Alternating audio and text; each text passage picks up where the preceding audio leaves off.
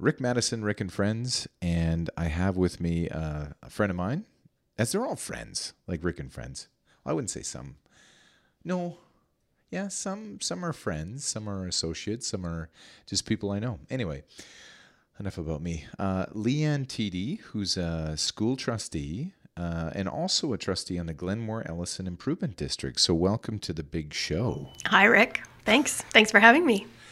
So, we're going to talk a bit about a whole bunch of stuff, but I wanted to dive in with um, what what makes somebody be a school trustee. I mean, what? Because at the time, I think you had kids in school, and then, but there there must have been a thought process before you jumped in and threw your hat in. Was you know you, you, you just wanted to uh, to help out you wanted to assist you wanted to to to make a difference and and what led to that decision? Because i mean being any kind of trustee is a is a big decision.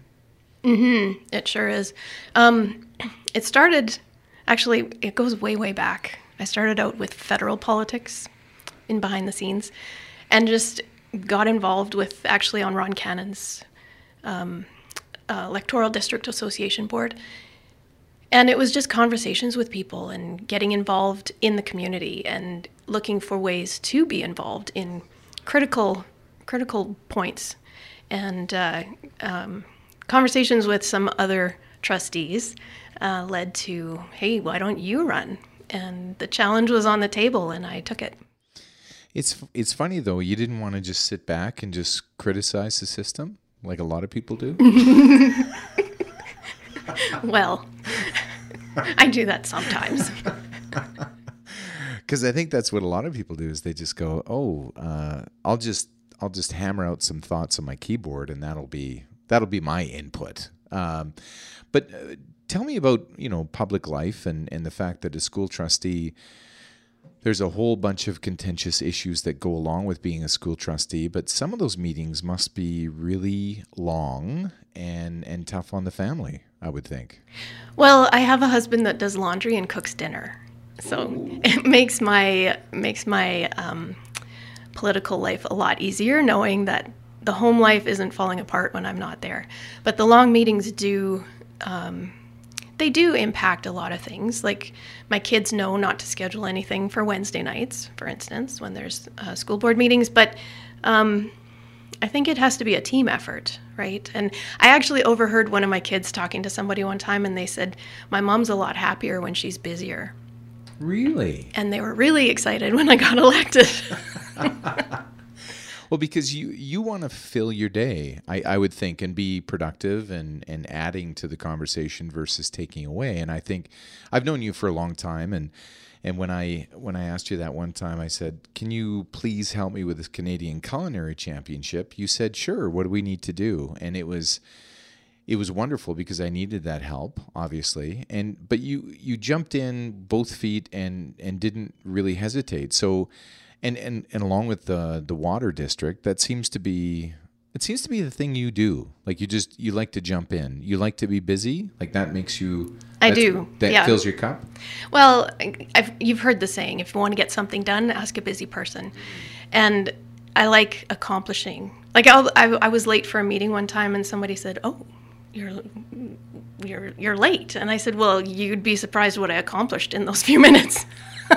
and they never commented again if I did came come in late. But it's um, it's one of those things. You know, you just you see what can be accomplished and just get out there and do it. And and when somebody who does some pretty spectacular things like yourself asks for I didn't even know what the culinary competition was when you asked me to be totally honest. I had to research it before that, but it was a really fun experience and met a ton of people along the way and and it was just it was good. It was, I mean, why haven't you asked me again?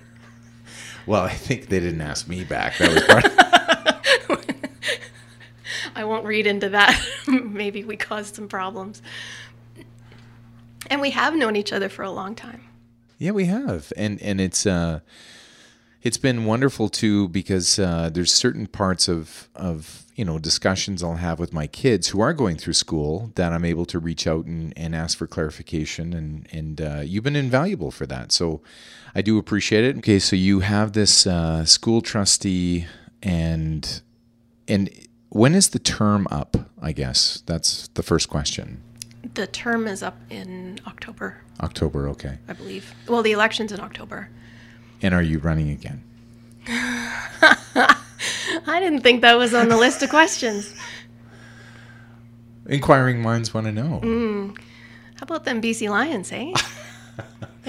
No, and and I do understand because part of what we chatted about is is you have a husband mm-hmm. who, um, and I think when anybody puts their hat into the ring for anything, it's the spouse who's involved too. Like I mean, mm-hmm. it's it's never one person running; the other person is running too, and they're mm-hmm. going through the because somebody has to help help around the house and a whole a whole bunch of things. So.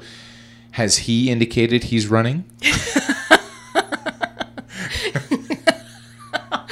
Oh, yeah. If Nathan, if Nathan was here, his answer would be yes, she's running. Okay. So I, we are still in discussion. Okay, and and listen, it's it's uh, high level, and and uh, I just I feel better knowing the future of our kids is in your hands. But that, uh, whatever. Um, but tell maybe just tell the listenership, and we'll get into the the water district side of things. But what does a school trustee do? Because a lot of people are probably confused by do you set curriculum? Like do you like what what is uh, a normal school board? And none of them are normal. I know the, the the meetings are never normal but what kinds of things do you set for the schools? Um, the curriculum curriculum is set provincially, so it's not it's not in our hands.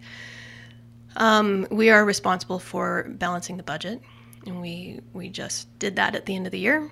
Uh, um, we're responsible for facilities and planning, five-year plans, and all of that sort of thing. Advocating to the province for specific funding for you know um, Rutland Middle School would be one of those things. well i know i, I, I wasn't going to ask but i'm going to ask like it, that is seems to be a critical it's a critical issue and and i know how how much in disrepair it is and that kind of thing but that's on the slate i would imagine It has been for 15 years, I believe. Wow.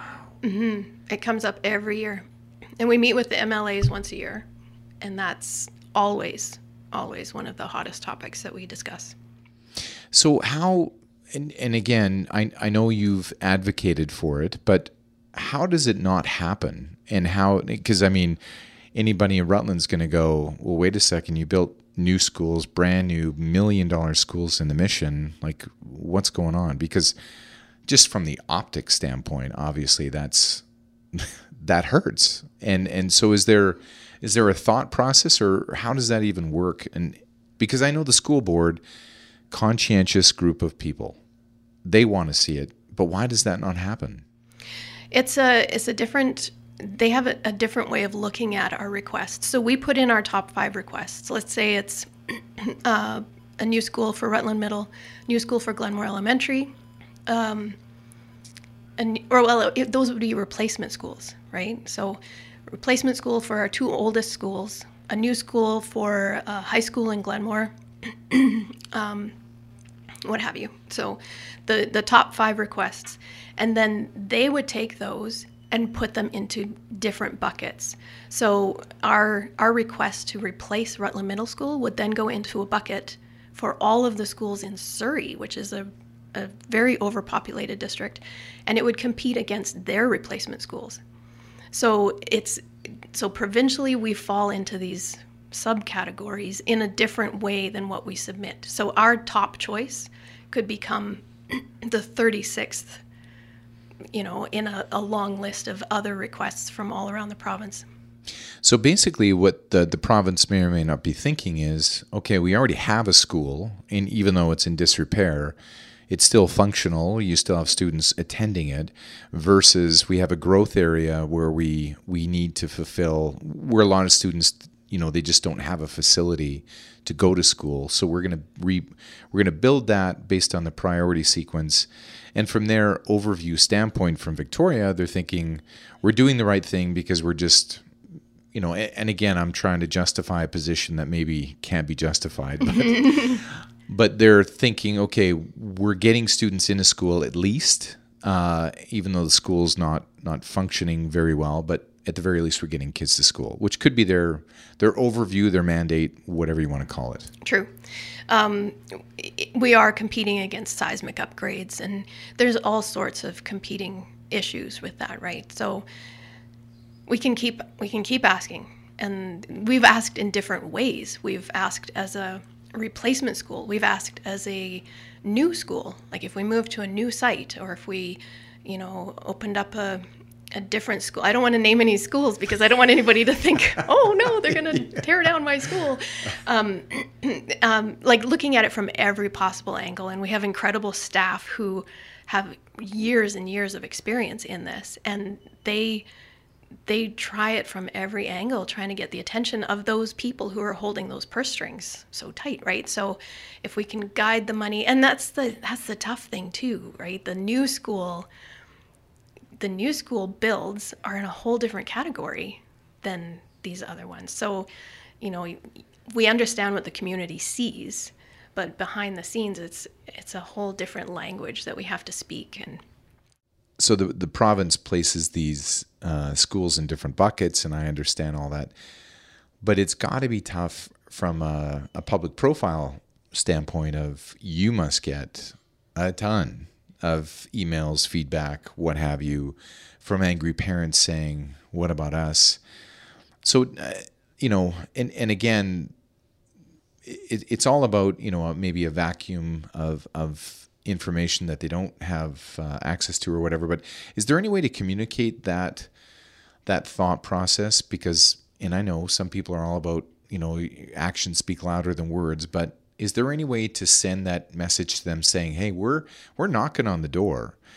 But nobody's answering, and we're trying. We see it. It's not like you don't see the school and you don't see the the issues it has, but it must be frustrating from a standpoint of you're trying to do the right thing and and yet you still get this this angry feedback because i only i only see and hear about some of the comments but some of them are are really quite hurtful yeah it's uh, you, you got to take the emotion out of business right and so as a politician it's uh, well i'm not a politician I've just been elected. yeah, uh, but a public official for yes, sure. Yeah. Yes, that's true um, we do we do have great conversations with our MLAs, and we have wonderful MLAs that are doing good work. But look at what party our MLAs are a part of, and who's deciding on the funding. And I think that says it all. Uh, but to go back 15 years, it wasn't always the same. So it is a bit of the process, and I think the the dialogue could really change between the provinces and the districts. Our district is in a little bit of a a, a tough situation because we are such a large district and a growing district, and the districts break into branches. So, of the 60 districts in BC, we have a branch of nine, which is the Thompson Okanagan. And there's a lot of smaller districts, and we're like we're in the same district as Revelstoke. Interesting. Okay, I didn't and know that. The the issues that Revelstoke has are entirely different than ours, and it's it's often frustrating to meet with our, our branch because we're just we're not all dealing with the same thing. So we're not a unified voice. Like if we were nine growing districts, we would have a much stronger voice going to the BC School Trustee Association, who would then go to the province and have that discussion, right? I think it's that that coordinated voice that you would need in order to to move things. And the MLA question is a big one because the NDP is going to follow party lines, and and let's face it, we're not an NDP riding. Um, so. Yeah, I, I, think it would be a, a tough uphill swim um, with with that whole conversation because you have a, a disjointed voice in a way uh, coming to the, the BC school trustee, which which it sounds like they would be representing different constituents, so I can see where all the problems may or may not exist. Yeah, and I think my my aha moment as a trustee was my first in-camera meeting. That first time having those discussions of the things that you can't speak about publicly. That was when I realized, oh. and it's fun to watch when you get a trustee that runs. I mean, I'm in, well, my second term as a school trustee, my third term as a water district trustee. And when you see a new a new trustee come in who has a bee in their bonnet, and then they go into an in-camera meeting and they're like, "Oh, that bee's not buzzing." So So what- Interesting, so yeah. then what am I here for? And you see this shift, right? And they realize, "Oh, we have to we have to actually work on the business of schools. I can't just I can't just always talk about what I campaigned on, whatever that was, right? So it's a little bit of an awakening happens in those in-camera meetings. Okay, we'll stick with the the school trustee stuff because I find it interesting.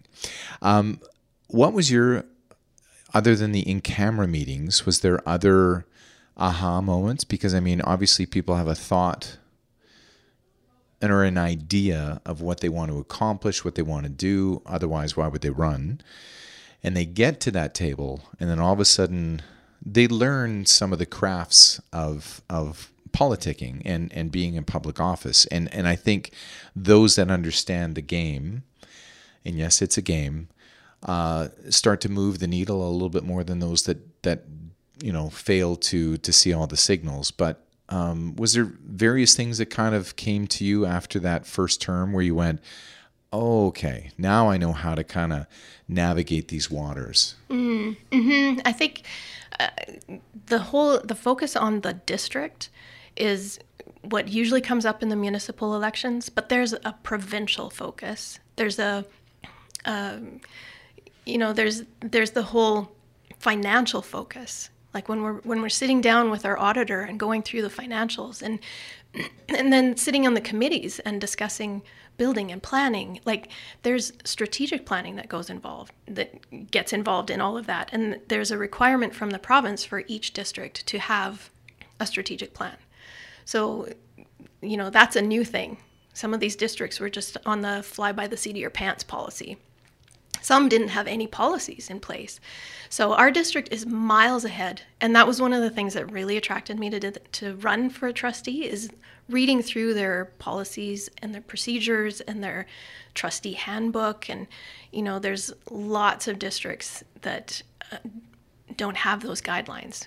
So you've got all of these trustees that come from trustees are a whole different breed because I came from I came from the federal world where you know where I was in Ottawa and I met all kind met Justin Trudeau and you know all these sorts of I won't people. hold that against you. yeah yeah. And um, being a, a delegate at the convention in Calgary in 2012 or I think it was 2012 and you know just meeting ministers and all of these people in suits right? And then you go to a provincial uh, bc school trustee association and these people are salt of the earth and Tracksuits. well no but well, maybe after the Nice meeting but- tracksuits. yeah velour ones. No. Um, they're really nice people and they're you know the farmers and homemakers and some of them are retired teachers themselves and and um, bus drivers. Like there's all kinds of people that come to be trustees because they have kids. We all have that common you know that common cause or they have grandkids or you know whatever brings them to it sorry i was allergies um, uh, they're i don't know they're not polished politicians Right. they're just well, they're there to work and they're there to get things done. they're people who give a rip. Yeah. And they know that education is the foundation of our community. And if we want unity in our community, we have to have a solid education and foundation and our kids need to be safe and healthy and and learning and growing. So let's talk about uh, a trustee that's um, no longer with us, Rolly.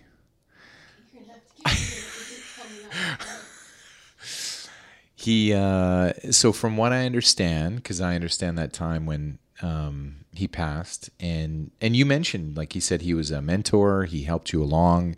Um, he cared deeply. He was committed. That that seems to be from what you just said. That made me remind me of of this guy that came along and and really moved the needle. I, I think he was one of those guys that um, had the experience too, and that was the other thing is you need mentorship and legacy and experience on the board. Otherwise, everyone's going, well, what are we supposed to do? Like, this is, and I think he was one of those guys. So it was a, a really big void, I guess, after he left. Yeah, it was huge. And you're going to make me cry because I really miss that guy. He was the final voice that convinced me to run. Was he? Mm-hmm. Oh, I didn't know that. Okay. Yeah. And um, yeah, it was it was a big giant question mark, and I had a 20 minute meeting with him, and I walked away going, "Yep, that's what I'm going to do." And he had it all. He had he had, he was a teacher and a principal, and he had, he had like he had credentials the length oh, of like of as long arm. as your arm, yeah. Yeah, and and he knew how to do business. I don't. He he wasn't like I come from the business world, right? I sit in the boardroom for all kinds of things, for all kinds of reasons, in all kinds of circles, and he he knew how to run a meeting. There was no emotion in it, and it ticked some people off, right? Because there's a lot of emotion. That's the one thing about being a trustee that I found fascinating was how much emotion comes to that room right Sure, you've got yeah. parents who care and grandparents who are angry my grandchildren and you know and the the people around the table have emotion because they probably had some kind of bee in their bonnet to begin with to get going and they come because they probably still have kids in the in the district too but Rolly even though he had all of it he had kids and grandkids and all of this history he took the emotion out of it and it was I, I'm not here to make friends. I'm here to make a decision. See, I, I I didn't get to spend a lot of time with him. I think I only met him when people were on the campaign trail and, and just a few words here and there. But yeah, I, I've always appreciated that uh, the no nonsense. We're here to just get it done, and we have a lot of work to do, and let's get going. Yeah, and even his campaign was one word. One word on one sign. And he would stand out just the week before the election, he would stand out on the road and twirl his sign that said Cascione on it. And that was all he did. Did you ever see a Rolly Caccione sign on the road? That's interesting. Not a one. And and that sign was from he told me the story about the sign. I don't even remember what it came from. Way, way back and his I think his brother had it made for something. I don't know. I don't remember the story. You'd have to ask Mary, but it's uh I remember driving down Glenmore, seeing this sign, and I thought, who is that? like, what is he doing? And Yeah. I mean, I knew who he was because I had met him before, but that was the extent of it. And here I was, you know, with my whole campaign structure and my website and my signs and my blah blah blah. And and he's out there twirling this thing, and he had like I think he had the whole family and you know a cousin from Trail came up, but like I don't know who was all on the street, but it was just the most remarkable thing. And then he's a man of few words, and he would just come to the boardroom and. And, and when the agenda was done, there's a if you look at the board agenda, there's a bunch of little housekeeping things or whatever at the bottom. Is there any new business? Are there any da da da da da? You know, questions at the end. He would have his laptop packed up and on his lap, ready to go before it was even finished, and and just no nonsense, and he'd be gone. Right. So It uh, so I'll it, it's a bit self-serving, of course, but my my father was uh, no nonsense guy, and and uh, at his funeral, the mayor, the ex-mayor of Devon, Alberta, came over and he says, "I have a quick story I want to tell with John Maddison," and he reminds me of Rolly. he said. Um, just before I got uh, sworn in as the mayor, um, I was pulled aside, and and, uh, and he says I was shaking, and I thought I've I I, I I've made a big big mistake. I shouldn't be doing this. I shouldn't be running for mayor, and I shouldn't have won.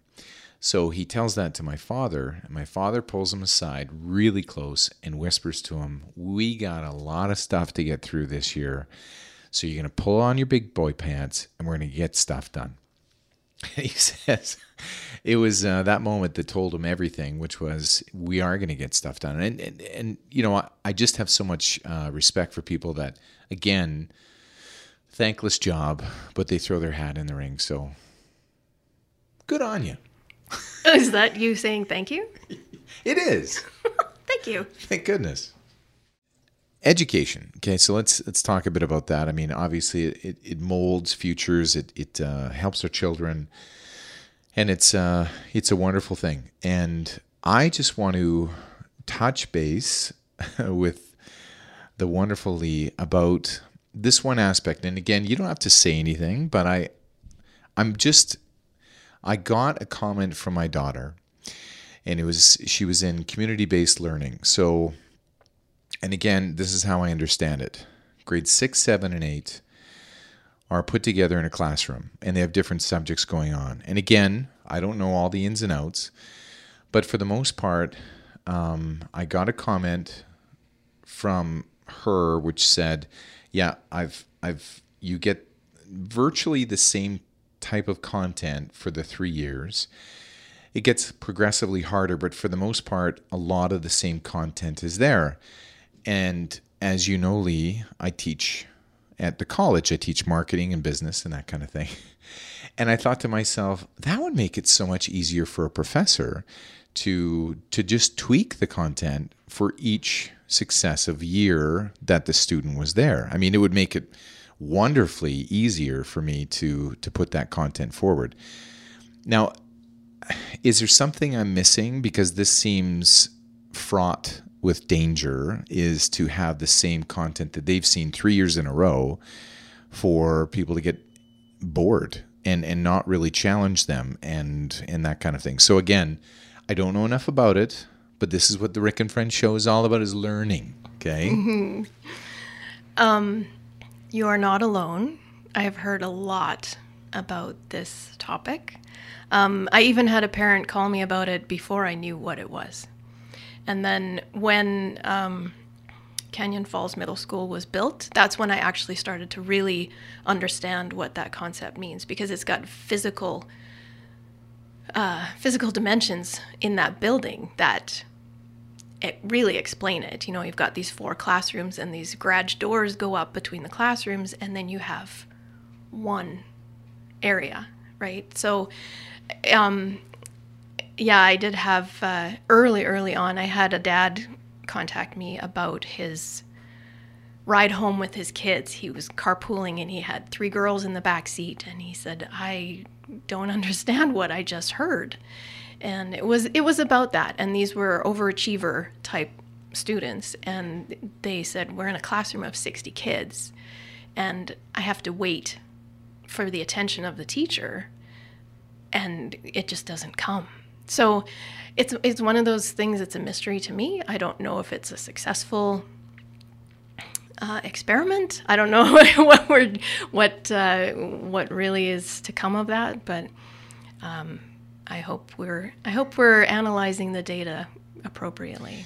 And and I think it's interesting too because based on again what I understand, I don't understand all the complexities around why it's happening because I would I would assume there's research and studies and but I mean I have unfortunately I came to this this conversation later because I you know you, you basically as a parent you're like I'm going to clothe you, I'm going to feed you and then I'm going to send you off to school and then I'm going to touch base on on homework and we're going to work through this. But as far as the concept or the structure around learning we give that to people that specialize in that area. Like you know teachers and principals and trustees and, and provincial bodies. And, you know, you just kind of hope, okay, well, that structure makes sense to me. But then I come to this conversation one night and I'm like, hold on, wait a second. So you're saying grade six, seven, and eight, virtually the same learning happens, but just slight tweaks. And I'm like, wow. I, and so she's so excited to head to the next uh, phase of her learning, which is more, you know, it, it's based on grade 9 10 11 like that's the learning.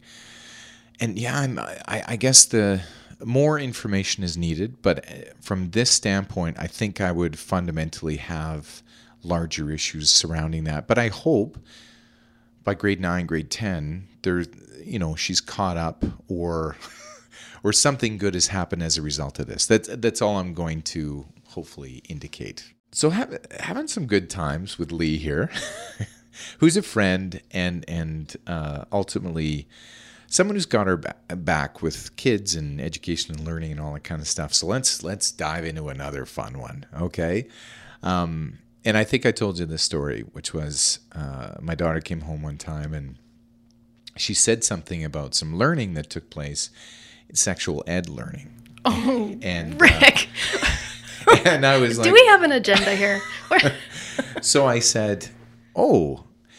And what was interesting as a result of that conversation, I, you know, I called you and I said, I, you know, I think there's certain kids that are ready for that information, and I think other kids are not. And and you know, there's, and who's to say who's ready and who's not? I mean, you have to do a psychological evaluation with each kid, which is not going to happen. But what was interesting was asking the question, did you hear about this in the classroom or on the playground? And I think that was an interesting distinction, which I think you asked me, which was which one of those? And I think that's where, but we get so emotionally charged up with anything involving our kids that sometimes we lose that perspective. Like, where did you get the information? And it was a good question you asked me to ask her because yeah, I think things can go sideways pretty quick if we don't ask that question. Mm-hmm, very quickly. And I've I've had lots of calls from uh, students. I had uh, one young lady from grade. She was in grade nine at the time. She has since graduated, and she called me up and she goes, "Mrs. Tiede, we need to talk. What what is happening in my classroom?" And we had the same conversation. I said, "Did you hear this from the instructor, or did you hear this from another student in the classroom?" And we clarified it. I took my questions to the to the superintendent and we had a discussion. And um, it's one of those things right? I had my own one of my own kids came home and asked me what a condom was. And he was way too young. And i said whoa whoa whoa, whoa. like was this from like was this in a class? And he says no it was some kids on the bus. So understanding where they're getting the information from is important. But also understanding that there may be an adult who is in charge of your child all day long who has different worldviews. And parents need to understand that you're handing your child over and you're trusting them all day long to someone you don't really know. And parents need to be involved. And the, the rights of parents are being, um, what, what's the word? They're, Uh, overwrought? No. Um, I, I, I would I, I know what you mean, which is I, I, I think and, and this this goes for our family as well, which is you cannot be too involved in your child's um, perspectives and ideas and, and narratives and and what I mean it and, and sometimes it's tougher with shared families. Like I mean, I have a you know, I have kids in a separated relationship where they're half time with me and half time and and sometimes I, I think you know actually we get along very well and, and we we're very much interested and, and involved but sometimes you just you know there's going to be patches where you're like you miss out on and you don't know do you have that ball are you carrying that ball? like and so I, I I think it's uh it's an interesting um, perspective of you have to be involved because you have a great point, which is you hand it over to another person who has their own experiences, who has their own thoughts, and and now you have to basically make sure that they pretty much we talk about that around the dinner table, and I think we lose that. I, I think as a society we're so busy that I think we lose that that dinner chatter. Yeah, yeah, talking around the dinner table and and understanding what what our family believes, right? And for kids to go to school and hear something that's not congruent with what they've learned at home, that can be really confusing for kids. And for them to know, you know, it's okay to go and hear that. I mean, straight up, our family believes in creation. And our kids know. They go to school and they learn about evolution. And and what we actually did with our kids was we looked at the evolution of evolution and went back to where did this come from? It was a theory in the 60s, and then the textbooks changed. And as you watch the evolution of the textbooks, you see this theory is now being taught as fact. Where did it become fact? and how did we how did we learn that and when you have that discussion they look at it entirely differently when you understand how the information is coming at you and you know just eh, sending your child off for a whole day and hoping that they're going to learn to read and write and type on a keyboard and you know hoping that that's going to be taught you have to know like typing for instance is not a course in our district so it's you know It'd be voice to text soon anyway, right, Oh. That's even worse. Oh my goodness. But for parents to know that you know, you have to be involved and you have to know like to get a program for your child to practice typing at home. That's something that this district is kind of expecting of the family. But my and one of my campaign platform items the first time I ran, and I think I left it on the second time. I'd have to look back at my notes. But um, it was parents should have the right to raise their child the way they want to. And whether you want to raise your child in a home that has no beliefs or some beliefs or rigid beliefs in, you know, how your family acts together and how they you know if you go to church if you're a muslim if you're buddhist whatever that is if you're atheist i think you have to have the most faith in the world to be an atheist. But you know if you want to raise your child that way you should have the right to and not worry about sending them off to a teacher that is com- you know completely different beliefs that they're going to confuse your child and that's that's a tough conversation to have because there are people out there who think certain parents are terrible parents because they have strong beliefs in something. Okay, so let's talk about the Glenmore Ellison Improvement District Trustee. That's a big long name, hey? Is it? Thank you. Um, so unsexy. It's not that sexy, to be honest. Like, I mean, I spent a lot of time on the school stuff because I have a kid in school, but I, I know how profoundly important it is to a region, and I know how important water is to us. Um, and those two things mix. But I mean, a trustee of a water district, I mean, high five, Lee. Like, I mean, but but again, I, I want to go back to the why. Why would you why would you do this? Why would you do this thankless job? And and uh, and really, I don't know. Is this why? Why did you do that? Why not? You drink water. We all do. And it's important. It's it's one of those things that is vital to life. And uh, education is important, but we could be educated in different ways. But water is one thing and everybody needs it. Every business needs it. Every farmer needs it. Every home needs it.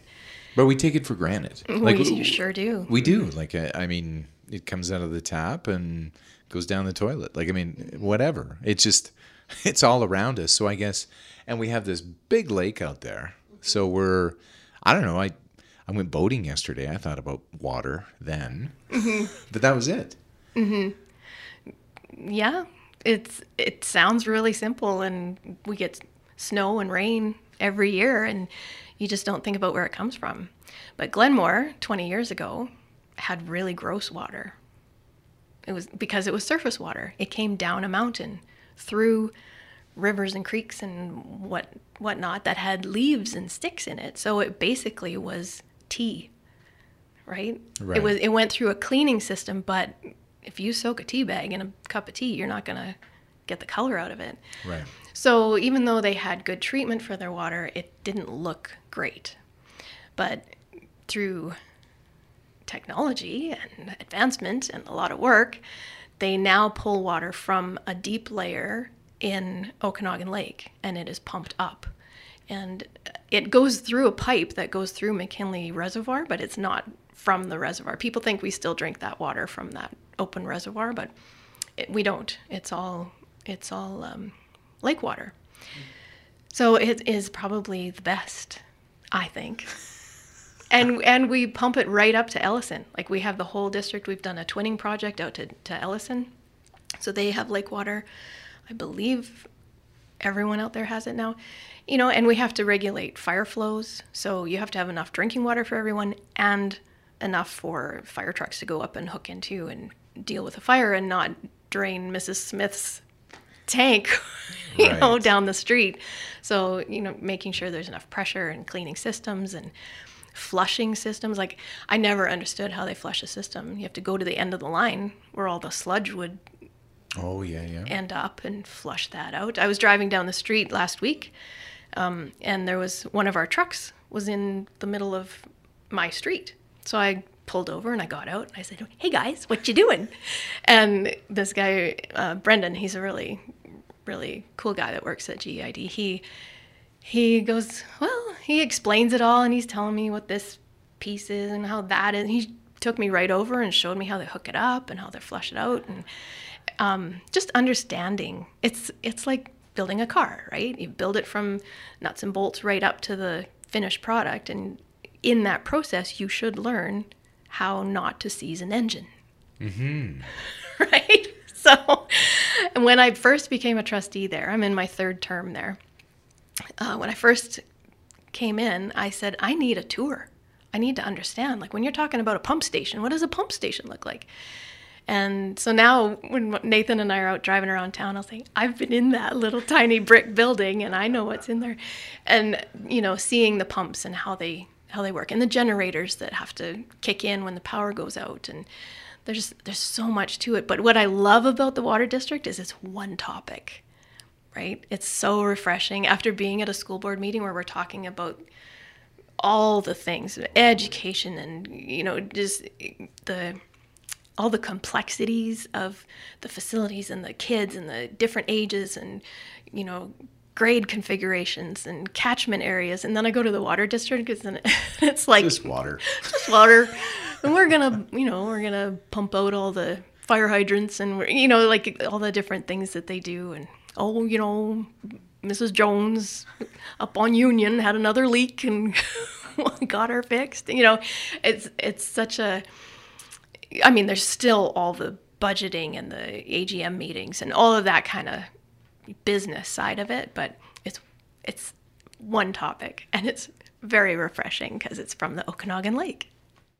So I get the impression that curiosity is is key to be a trustee. To be a good trustee, you have to you know, want to know how stuff works and you want to have to continue to develop your ideas around how that why did that come about and ask critical questions, that kind of thing. With the municipal election coming up, and you know for school trustee as well as for different positions. Is curiosity probably one of the big traits or would you say that there's other traits oh, necessary? oh, curiosity is key. I mean we're elected officials to represent the community. We're not hired expertise right? So we're people from the community coming in and representing the people that live next door to us. So to come in and ask questions that is that is huge. I, I go into most meetings with a list of questions, and it's it's really good when you're working with people who are experts in their field, and it happens both at the water district and at the school district. When you're sitting there and they're doing a presentation, and you come in with nine questions, if you listen long enough, they will likely answer all nine questions. But if you interrupt them, you know, it, you can and ask your questions. But I find I just check them off as they go, and I I usually don't ask them again unless I need clarity. But yeah, that curiosity, understanding, help me understand why why would the water district build a pump station coming from Okanagan Lake to come up when we have water coming by gravity? What's the like why would you do that? And the answer is quality. The coolest answer that goes even one level further is that we're at net zero because we allow that gravity fed water to feed back into the lake. So what we pull out is also being replaced. Interesting. Okay. So it the curiosity and I, and I think that goes through for a lot of things, which is and when I move through the community and I talk to people about who they would want to see put their their hat in the ring for different positions, they want critical questions made, but they also want them to be effective. They, you know, I, for instance, city staff probably has the question or or the answer to the question, but as you stated, sometimes waiting for the answer to just fall out of their mouths is probably the best way and reading your briefs but being curious about how does that work and maybe asking a what some can deem a stupid question but it's the elephant in the room that nobody's asking about mm-hmm. i think that would be the other thing yeah yeah it's key and i learned this from gail given um, just read everything you have to read everything you have to know what these what they're presenting right and then let them let them shine. You have staff who were hired for a reason. Let them be good at what they do. And then if you need clarity, help the help the community understand what's happening. Why why do you call it the term that you call it when it doesn't sound like the right thing? Like there's there's usually an answer to these things when things don't quite make sense and yeah, curiosity is good. So when you have city staff and you're to well, we'll say it's uh, staff at the water district. What I find the skilled politicians do very well is they alert staff that they're going to ask a question publicly and they don't want to sideswipe them. And I, I find it very interesting that certain people that love, you know, to be seen as adversarial and, and they are getting the job done and they ask these questions of, of staff that haven't had time to prepare a thoughtful answer. So is that something that you've seen done? Is uh, you know basically asking a question that you know that they're well prepared for the answer, so that you don't have to grandstand so much? Oh, definitely, especially in a public meeting. Our job is not to embarrass the staff. Our job is to work with them and to, you know, get them opportunities to explain what they're doing so that the public understands. So, yeah, I will. I'm big on calling ahead and saying, I'm going to ask you about this. And then sometimes in those conversations, the answer that you get is, mm, do you really want to like not not that the staff would say that, but sometimes I'll call the superintendent or the secretary treasurer and ask, you know, I, I'm not understanding this, and I think you're going to want to bring more information. But you know, it's it's polite like we're not in the business of beating people up or embarrassing them, but yeah, giving them a heads up is always kind. So you want to have um, the right people running for, say, a school trustee or or for the uh, the water, the Glenmore Ellison Improvement District trustee. I always love saying that. Um, and and if you were to make a pitch to them, much like Rolly did with you, what would you tell them on the school trustee side? Let's start there. What would you that somebody is not sure if they want to run because um, it takes time, it takes a lot of energy, it takes resources, it takes time away from family. It does a whole bunch of things. Sometimes thankless, most of the time. Um, but what would you tell them if you think that they have the talent and the knowledge and and they have the the fortitude to to do it well? What would you tell them? I would tell them research what you're getting into. Like attend meetings, look through the website, look at the policies. What what exactly is the business of schools? And what can you what can you contribute? You know, like people people coming in with like I said a bee in their bonnet and they campaign on that usually often don't get elected. And there was a lady in Vancouver who I know quite well and we were both running at the same time, and she ran on one topic, and I ran to get elected. And there's a big difference in those campaigns. And I was actually jealous of her. She was getting all kinds of airtime. She got national coverage. I thought, whoa, what, what am I doing wrong? She didn't get elected because the people in the community want to know that it's going to be somebody that can represent them and their issues, not just that one issue.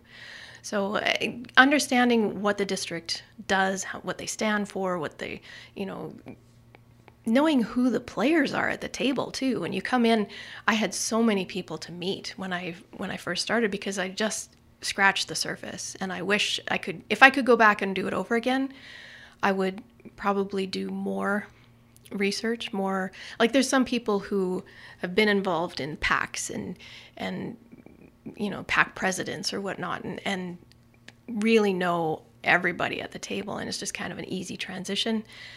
But I came from the business world and I had kids, and it just kind of collided, and there we were.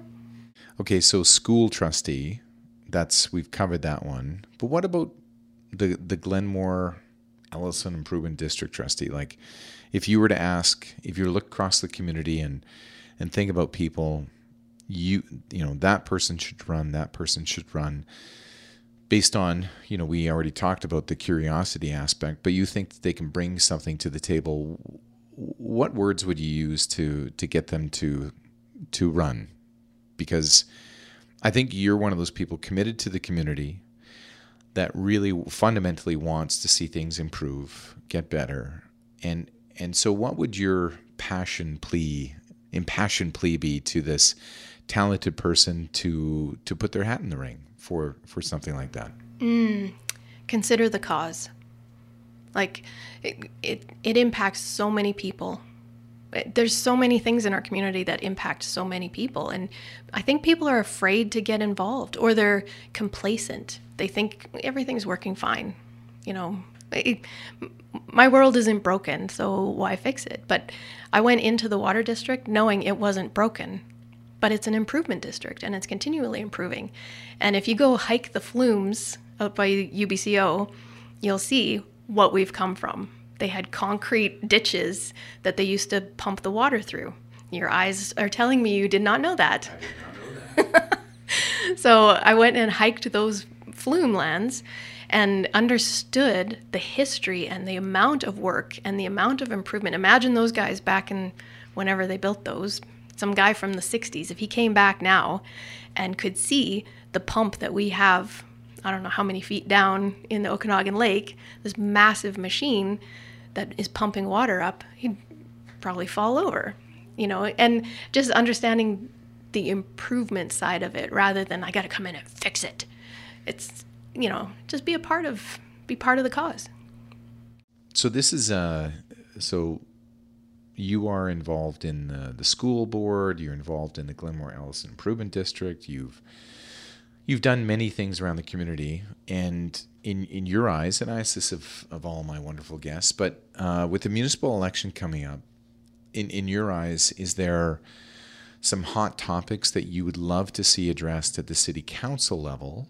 That um, you know, if you were to put your vote in for somebody, these are the these are the issues that they need to address, and uh, and and again, there's probably more than one, but is there any overriding issues for you as a as someone who lives in the community, works in the community, cares about the community? Is what what issues resonate with you? Mm, there's two really hot ones. I think the city council needs to reconsider their building plan. Um, building up and densifying is there's there's a lot of issues that that's creating. I think that needs to be readdressed. It seems to have gone from a pretty tight plan to really ad hoc in some cases. Um, that one I'd like to see addressed. The other one is homelessness. Uh, I don't see their past endeavors being effective with homelessness, so I think that needs to be looked at from a different angle or bring in different voices on that topic because it just seems to be getting worse, not better. Is there any areas around town that you it, it might even be more visible than it was in years previous. Mm-hmm. Homelessness, especially. Mm-hmm. It well, it seems to be expanding. I mean, we're in landmark district right now, and you see homeless people all around here. You know, I think we may need to. Um, they're they're in different areas of town. They're all over the place, and I think when it starts expanding out is when you need to start looking at the root of the cause of the you know the issue, and um, I think that that needs some fresh eyes. I think. Have you? Um, and again, it's still early, and I think a lot of people that are running for council probably throw their hat in the ring after September long weekend. Like they, they basically wait until the last run up to October 15th. Um, and, and do you think that's, uh, I mean, I, I can only imagine that's going to be one of the number one hot potato issues heading into that election. And have you heard or seen anything from potential city councilors or potential mayoral candidates that that seems to they in other words they recognize that that's a big issue. Have you seen any of that? Oh yes, oh yeah? I have. oh you're grinning. You know something i do. Okay okay. I don't have permission to talk, so. Oh i love it. Inside track stuff. Okay so we've we've had these uh, these heavy issues in in front of us. So just for fun because lee's got a, a very fun side of her of course big side uh, concerts let's just talk music. Um, is there a concert you've been to that was one of your favorites and a concert you'd like to go to that is in your future your horizon that before i die i have to see that artist play or or band or whatever it is? I am so vanilla, Rick. I know.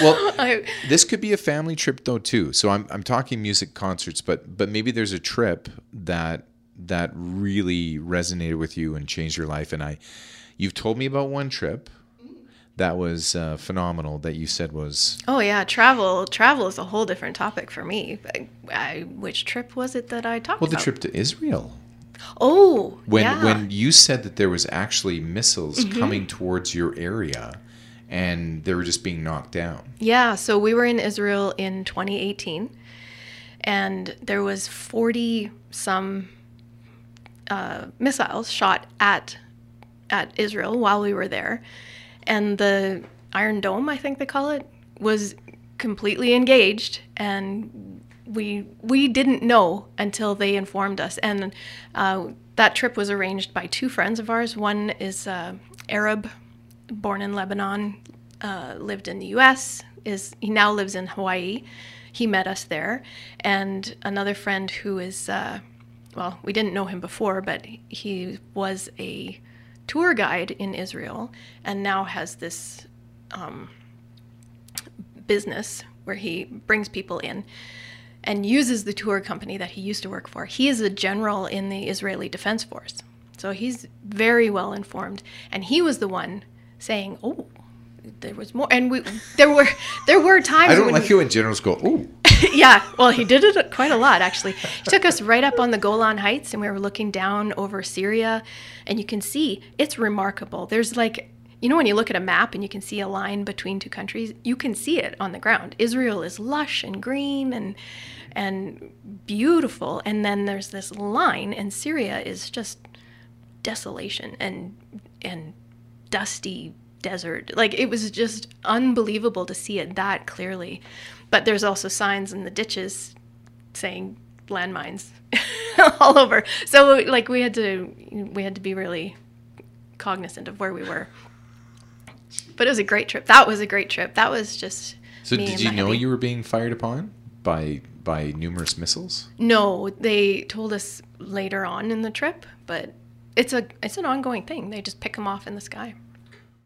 Okay, our our time's up, but man, I I had I learned something from Lee. I was curious, and uh, yeah, I was curious who on earth goes in for the water district as well as for school trustee, and but you like being busy. Yeah, and you make me sound like a real nerd. But it's I'm I'm so glad there's people in the community um, that do that because again, a lot of people just like to sit back and criticize, but you decided no, I'm going to do something about this, and and so thank you for for being you and and for actually making a difference. so I Thank you. appreciate it. Thank you.